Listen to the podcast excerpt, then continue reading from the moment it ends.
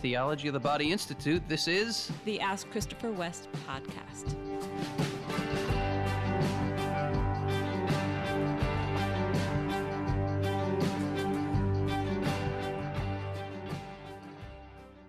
Hi, podcast listeners. Hey, everybody. We're happy to be with you as always. Yeah. I didn't whistle that time. if you don't know what I'm talking about, listen to the last episode. Okay. Uh, speaking of episodes, we have podcast episodes. What do you call it on the YouTube channel? Are they episodes or what are they? Oh, I don't know. Do we call them episodes? No, They're uh, just YouTube videos. just YouTube videos. Yeah. And on that note, uh, I invite everybody to check out what we've been doing lately on. We have two YouTube channels right now at the TOB Institute. Uh-huh. One is the general TOB Institute channel. Okay. You can go to YouTube and type in Theology of the Body Institute. And Bill Donaghy has been doing some new videos there. And then there's the Christopher West channel on YouTube. And we have, on that channel, we have probably, gosh, I don't know, 30 of these new videos that we've done since we set up a new studio, Mhm. got the right lighting. And we experimented with all kinds of different approaches to the YouTube channel. And then we realized, you know, we really need to set this up like it's like we mean it. and we finally did that. So, yeah, check out if you're not already subscribed to the Christopher West YouTube channel and the TOB Institute YouTube channel, please go check out that channels, watch those videos, share them with friends and family. There's lots of stuff on there that you'll you'll really appreciate. And we have a lot of new videos uh, every week. We're we're putting out three, at least three videos on the Christopher West channel, and um, maybe the same amount on the other channel. I'm not exactly sure, but and how long is a typical video? typical videos uh, anywhere from like seven to 12 minutes Mhm. you're just getting a little snapshot of something a little tidbit Yeah. and the goal is to just evangelize out there yeah. and uh, one of the fun things if you subscribe to the youtube channel and hit like on the videos or and all that stuff you are actually forcing youtube to evangelize Ah. because the way the algorithms work, right? If they get lots of likes and subscribers, then YouTube actually promotes it more. So force YouTube to promote the gospel and promote theology of the body by subscribing to those channels. Yeah, check it out. That is a neat way to look at it. You have some other things going on at the Institute that you want to share with our listeners. Yes, we have three summer courses in person. Uh, if you want to check out the links below to learn more about that, we have the TOB one at the end of June. I think that's sold out, but you can see you can get on the waiting list because sometimes we have cancellations. Then we have sexual ethics in July. Then we have theology of the body and the new evangelization in August. So if you want to get away to a beautiful retreat center here in Pennsylvania for five days and immerse yourself, check out the links to those courses. Would love to have you in person for five days. Yeah, and one of the great things about coming in person is the, in addition to the great course, is um, shared prayer experiences and friendships that form as a result of being students together. So it's a really beautiful thing. Yeah, we've even had marriages form. it's true.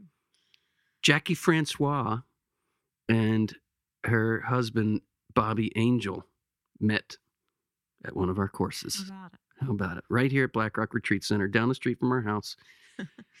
if you don't know who they are, just Google Bobby Angel and Jackie Francois. They do a lot of great stuff on Ascension Presents. You can check out Mhm. their work there. So here's our first question from a patron named Megan. Megan, thank you so much for being a patron. We cannot do the work we do without patrons like you who support us month to month. And I hope, Megan, you're taking advantage of all the ongoing formation that we offer our patrons. And if you would like to get your question more likely to be answered on our podcast, one way to do that is to become part of our patron community. Check out the link below. Yes. Megan says, I've heard the Catholic Church does not approve of cremated ashes being scattered or divided. If this is the case, why do we as Catholics have saints' body parts as relics, sometimes divided across the world in different locations? What is the difference? Does the physical location of our dead body parts have anything to do with the resurrection of our bodies in the end? Great question. I like that one. I've never I've gotten questions about cremation before, but never specifically from that angle. So let's let's just address cremation in a general sense and then we can get into more of those specific questions. If you'd like to do a deep dive on what the church teaches on cremation, I'd recommend Scott Hahn's book Hope to Die. It's a reflection on death and the resurrection of the body. And he goes into the whole history of the question and he, he acknowledges, which is right to acknowledge, the church does not absolutely forbid cremation, but the church discourages cremation. It can create a, a lack of respect for the body, not necessarily, but it can can contribute to it. Um, in the end, this is what we believe that our bodies will be raised from the dead. This is astounding. In fact, the Catechism says the most controversial teaching of Christianity is not safe sex for marriage. it's not only men can be priests, it's the resurrection of the body. Uh, how many religions, right, all the world religions, have some form of teaching about what happens after we die? And most religions believe in some kind of spiritual afterlife. But Christianity proclaims not just a spiritual afterlife, Christianity proclaims the resurrection of our bodies. Yes, indeed, bury your body, it's going to die, you're going to put it in the ground, it's going to return to dust. But if God can gather the dust at the beginning of time and breathe his life into it, he can gather the dust at the end of time and breathe his life into it. That's what we hope for. So, cremation, you could say, this is why it's not absolutely forbidden. Cremation is just speeding up the process of nature by mm-hmm. returning the body to dust. But it's problematic because people are then tempted to want to take those ashes and put them on their mantle or scatter them in the woods or scatter them in the ocean or and, and that that can be a sign of not properly honoring the deceased not recognizing the body as the temple of the holy spirit mm. Um, not it can also be a, a recognition that we've lost faith in the resurrection of the body altogether mm. Again, it's not necessarily that merely to cremate, but the church is putting boundaries around what we do with the ashes because of how holy, sacred, uh, and important the body is. Mm. That is not just like the ashes of your dead dog, mm-hmm. that's the ashes of the body of a human person. I just want to say, as you're saying these things, I'm I'm sensing something that I don't know if I'm going to articulate it perfectly, but something of almost not wanting to admit the pain of of losing someone almost like let's just hurry up the whole process mm, you know mm. not not to really experience the sadness of a body being placed in the ground and just sitting with that slow process that it is. I, don't know that I'm not trying to analyze every person yeah. who decides on cremation for themselves or a family member. It's just a, a possible thing that's missing in that process is kind of just a, a loving reverence for the gift of our bodies. That's a really important point, I think, Wendy. And I, it inspires me to say if there are people out there thinking I'd like to be cremated, I would just ask you to examine why. What's motivating you to want to be cremated? Again, it's not necessarily a bad motivation, but it could be coming from a place of fear of what happens in the ground when you put your body there. It could become coming from a place of lack of trust in the resurrection of the body or total lack of faith in the mm. resurrection of the body. And the church, in her teaching on what we do with the bodies of the deceased, is all about honoring and respecting the dignity of the body and upholding the hope of the resurrection of the body. And I, I remember a story of a friend of ours, uh, Jackie, whose husband died of brain cancer 15 years ago or more. And she was mourning after the funeral, she was mourning the thought of her husband's body in the ground rotting. And her well meaning but misguided friends said things like, Oh, Jackie, you don't have to be sad about that. That's just his body. He's he's now in heaven with the Lord. And and she, with a proper Catholic sensibility, Mhm. Responded, But that's the body that loved me. That's the body I love. That's the Mm. body through which we conceived all of our children. Mhm. And it's rotting in the ground and it's tearing me apart. Mm. And that's exactly what death does it tears us apart. Mm. The separation of body and soul is not normal. It's normal in the sense that it happens every day when people die, uh, but it's not normal in the sense that it, it was never part of God's plan that there would be a rupture of body and soul. And the solution to that rupture, the solution to that pain of the idea of the body rotting in the soul, is not to pretend the body is not integral to who we are. It's not to, well, just hit the cremate button so I don't have to think about it.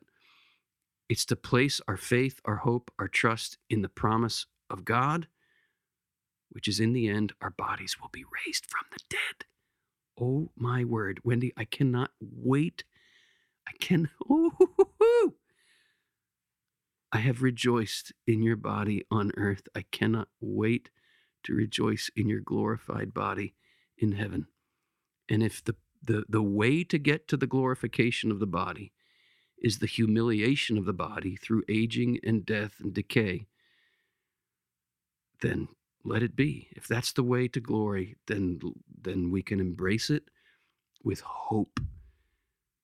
Resurrection of the body. Lord, give us faith. Open our eyes, open our hearts to that amazing promise.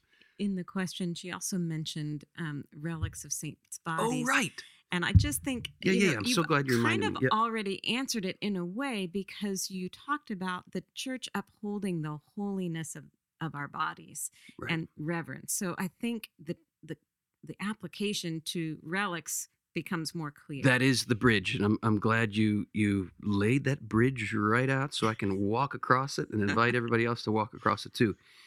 The the the teaching of the church about the remains of the deceased is reverence. Mm. If we do not show reverence for relics, then we're in the same conundrum and problem, Mhm. right? We are to venerate the relics of the saints. And yeah, let's admit it is a little weird. I was in uh, Italy on a pilgrimage, leading a pilgrimage a couple years ago, and we went to the town and the the I don't know if it's a cathedral or basilica, I can't remember, where you can you can see the head of Saint Catherine of Siena. Her head's there, and her other parts of her body are are elsewhere, and it's it does strike one as odd. We have to admit, um, yeah, a little weird, if we are properly venerating those parts of the body, um, then we are we are in keeping and, and honoring the spirit of what the Catholic Church teaches about the deceased. Yeah.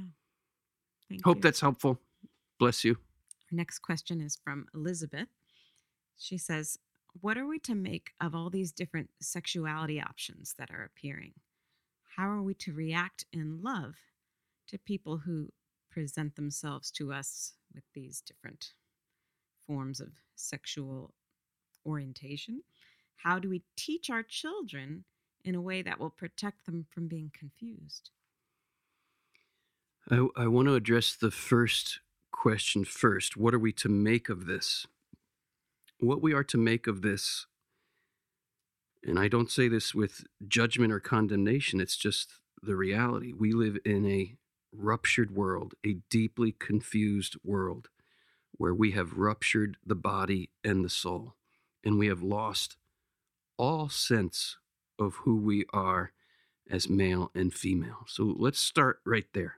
Who are we as male and female? Why did God create us as male and female? Jesus himself says, Haven't you read that in the beginning God made them male and female?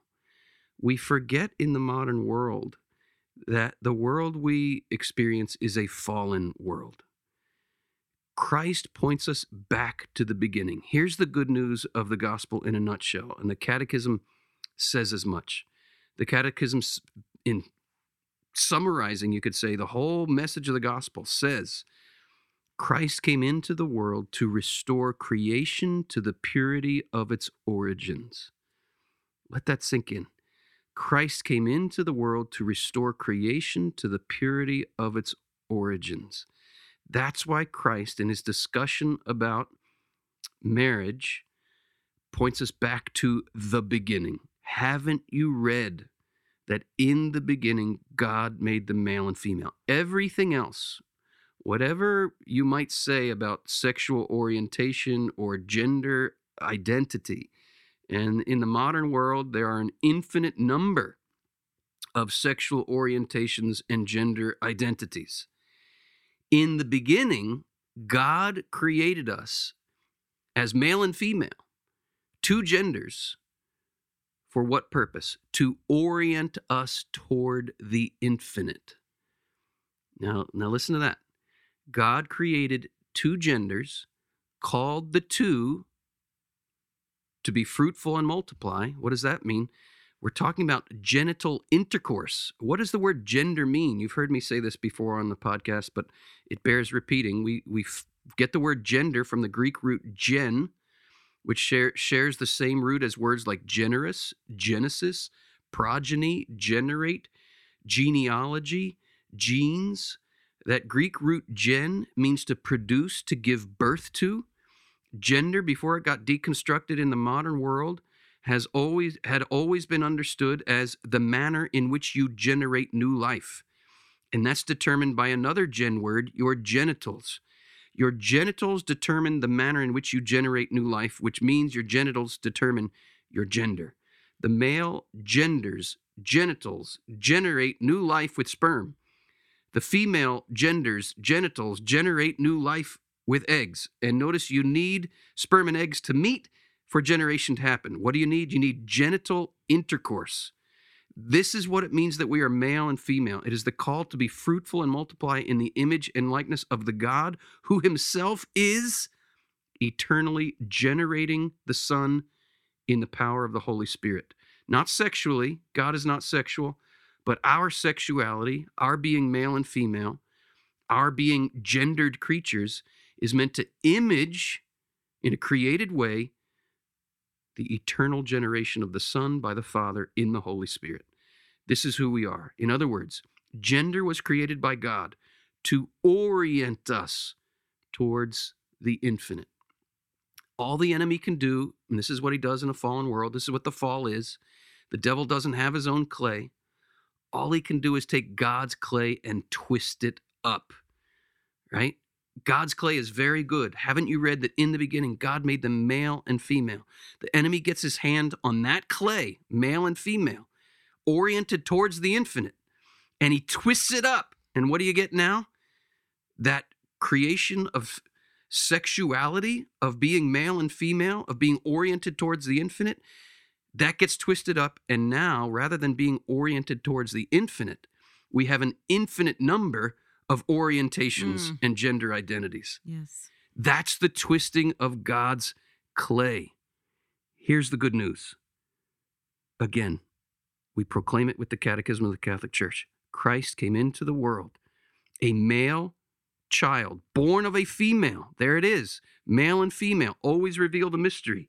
A male child born of a female. Christ came into the world to restore creation to the purity of its origins. His first miracle is at a wedding because that's what needs to be redeemed. First, our creation as male and female.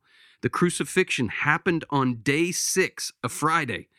That takes us right back to Genesis, the day of the creation of man and woman in the image and likeness of Mm. God.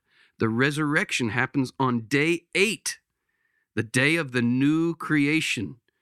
Christ comes out of the tomb and he left the grave clothes behind, it says. What do we have here? We have a new Adam. We have a new Adam coming out of the ground, just like the first Adam came out of the ground. Mm. And who greets him? Who's there? Who does he see first? A woman. The woman. There it is, male and female together. There it's it's the gospel message. What is our eternity? What is our destiny? It's the marriage of the lamb. What's the whole Bible in 5 words? God wants to marry us. And he wanted this eternal marital plan to be so plain to us that he chiseled an image of it right in our bodies by making us male and female and calling the two to become one flesh. That's why the devil is after that clay to twist it up, to disorient us, to confuse us. We live in a world that is tragically disoriented sexually and utterly confused when it comes to gender because there is an enemy who doesn't want us to know who we are and doesn't want us to reach the marriage of the Lamb. That's the short answer, which wasn't so short, to the question what's going on? Mm. That's what's going on. Gender is under violent attack in the modern world because there's an enemy who doesn't want us to know who we really are. How do we meet those who are immersed in this confusion? We meet them with love, with tenderness, with compassion, with a willingness to suffer with them. That's what compassion is suffering with, and with the invitation to come into the redemption of their bodies in Jesus Christ. What does the redemption of the body mean? Christ came not to save us from the flesh, Christ came to save the flesh. Mm. Not to save us from the flesh, but to save the flesh. Christianity holds out to us the redemption of our bodies. That means any body who has ever felt like nobody through the encounter with the body of Christ can rediscover that you are somebody. And this redemption of the body is for everybody.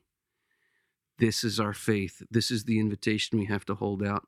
Elizabeth, I would encourage you to read the new chapter in the new edition of my Q&A book. I first wrote that book in 1999 and I had to revise it and add a new chapter just a couple years ago because of how the culture has changed in the last 20 years. And the new chapter is all about these gender identity questions. I'd urge you, please, to, to get in, into more detail on this question. Please read that new chapter in my book, Good News About Sex and Marriage. Wendy, do you want to add anything to what I've said? I just want to share a little bit about uh, the question of how do we uh, teach our children. and Yes. it's not a there's no way to fully answer it both because your children are unique and because each set of parents is unique but i'll just share that for us we try to in acknowledge both the kind of uh, just impossibility of what's being proposed that uh, a man could become a woman or a woman could become a man to acknowledge that but also in the same conversation to acknowledge the that people who say these things are in pain and Yes. so that we're trying to kind of you know teach both at the same time that understanding that this is in our world um and it's it's confusing and it's um it goes against our instinct and i think children know that it goes against their instincts and what they've you know just observed through life. It, it, it contradicts what makes utter sense that there are girls and there are boys and girls grow into women and boys grow into men certainly we can just affirm that from a very young age you know if you have a girl you're going to grow up to be a woman um, but and likewise for a boy you're going to grow up to be a man. But so to to confirm their instinctive that doesn't make sense well you're right it doesn't make sense but to also just be planting always the seed of not just rejecting people who are suffering if there's a specific person uh, you know in our lives that we continue to pray for them as a family Th- those are other things that we can do to help our children I would also just say that it, it may be that we need to remove our children from certain environments where that cultural message is coming across very powerfully. You know, if they're in a school setting where that um, message is being promoted, or if they're watching YouTubers or TikTok videos, you know, things where this is kind of being embraced, we need to have them not um, just allowing that to be what feeds their minds. It's so important that that parents themselves immerse themselves in this vision that John Paul II has given us.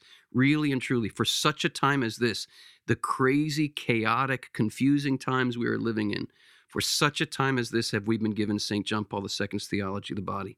I, I beg the parents out there, please, please go deeper into this teaching. Uh, take a course through the Theology of the Body Institute. Read Theology of the Body for Beginners. Read Good News About Sex and Marriage. Just please, please, I beg of you, scarcely anything can make up for parents' failure in this regard to pass on to their children this vision. But you cannot give what you do not have. We have to take up the vision ourselves in order to pass it on to our children. Mm. And I'm not saying this at all to, to wag fingers or scold or shame anybody, but I am saying it, I hope, as a wake up call that we really do have a responsibility as parents to, to immerse ourselves in the true, the good, and the beautiful so that we can pass it on to our kids. If we show them the beauty and splendor of the banquet, we are preparing them to recognize the the deception of the fast food. That's so true. I do want to say just one more thing about where all this confusion has come from. And I can't get into all the details. I ask you, please, again, forgive me for sounding like a broken record. I get into all the details in the book, Good News About Sex and Marriage. But the origin of the gender confusion in our world today is the embrace of contraception. Yes, I was thinking that. Contraception is the original gender confusion. Mm. Why? What does gender mean? Gender means the manner in which you generate new life. What is contraception? It is the specific goal to thwart the meaning of gender. What we are reaping now is the fruit of having embraced contraception. And I don't think I've read anybody who says it as insightfully as a, a young female Catholic writer. Her name is Abigail, and forgive me, Abigail, if I'm flubbing your, your last name, Favale or Favale.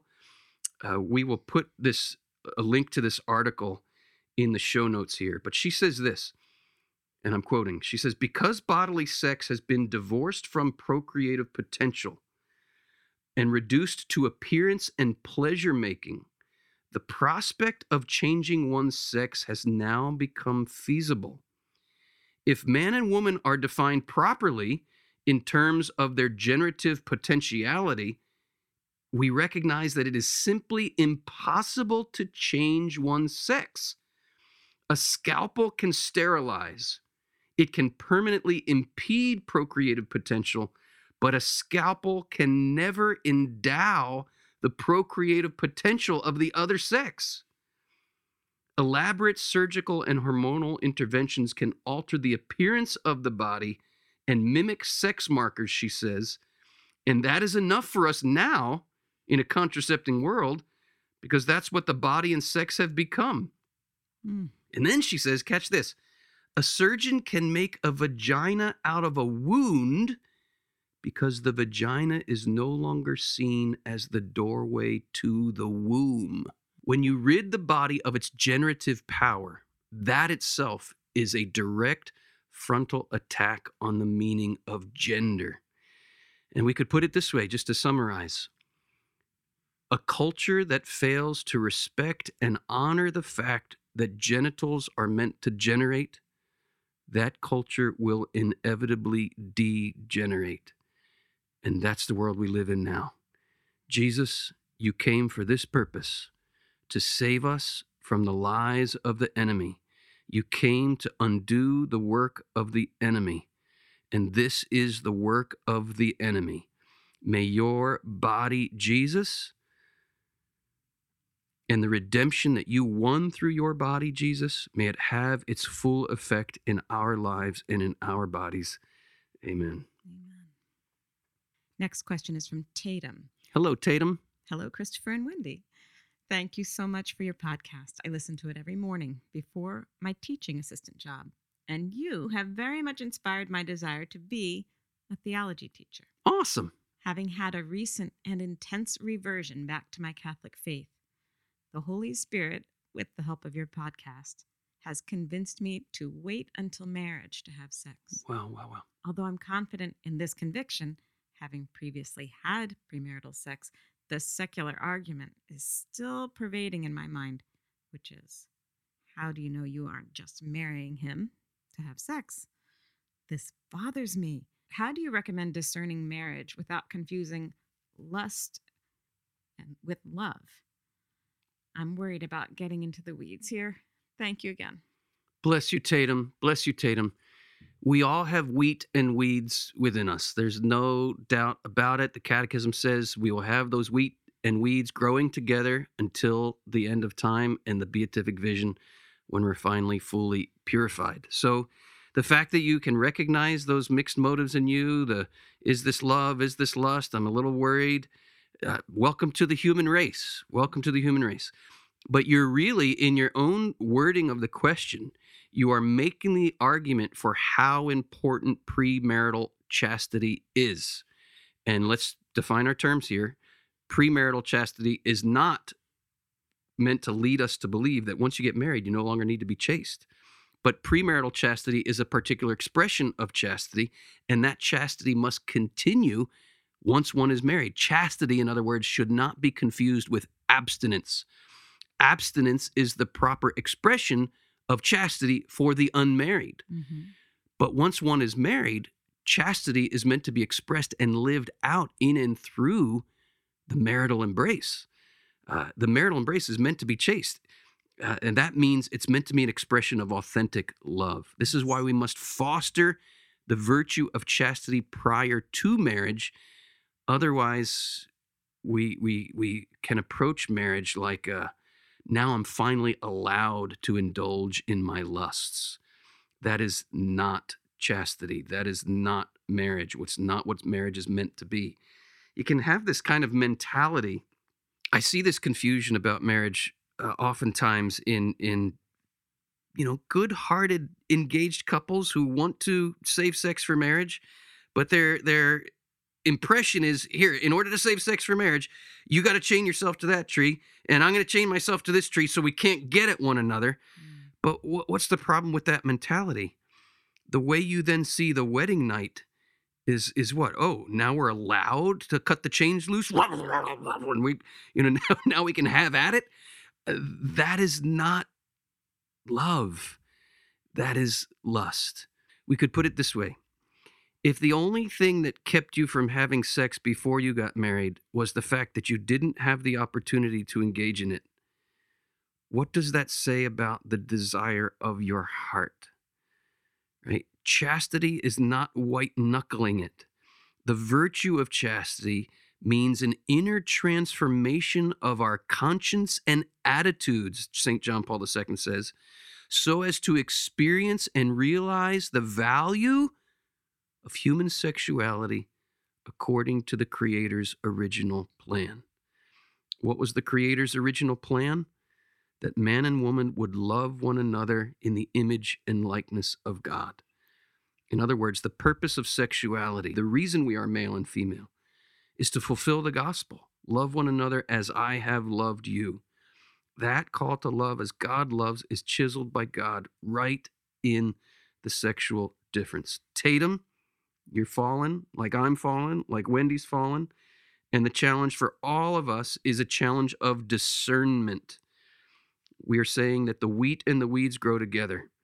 And we need to, we need, John Paul II says, we need to evaluate the movements of our hearts.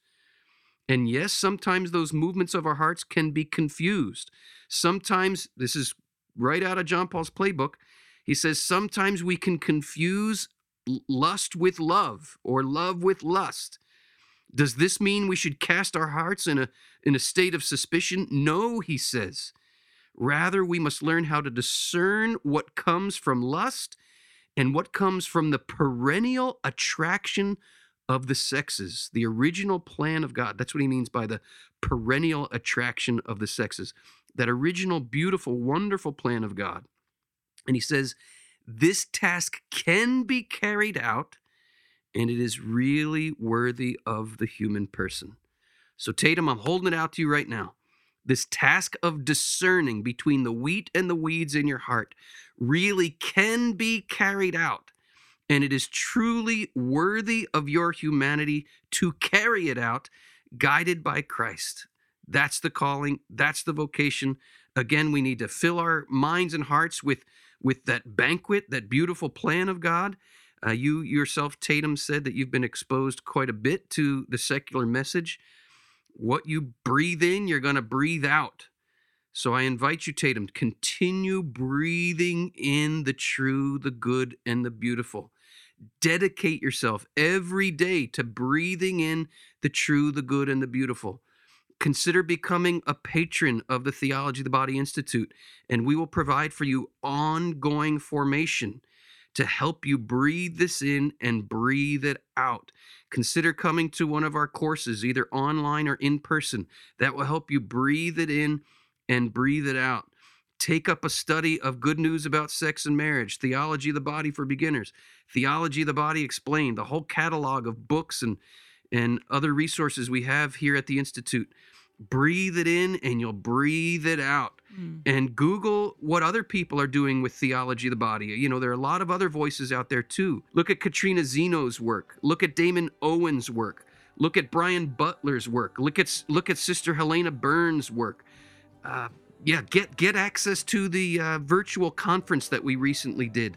Over 80 talks from uh, all these different presenters. Breathe it in, breathe it out. That's how we grow.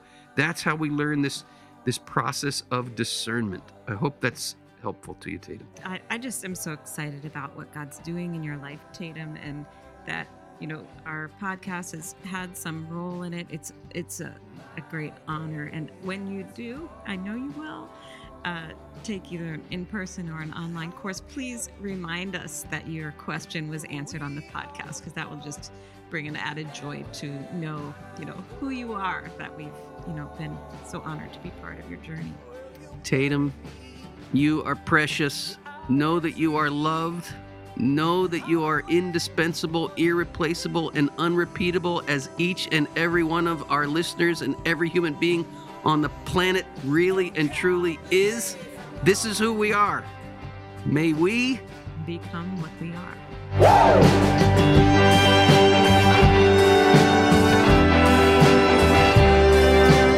Ask Christopher West is brought to you by the Theology of the Body Institute, with music by Mike Mangione. Christopher and Wendy hope that the information provided is helpful to you, but remind you that they are not licensed counselors. If you are going through serious difficulty, a list of trusted counselors and psychologists can be found in the show notes.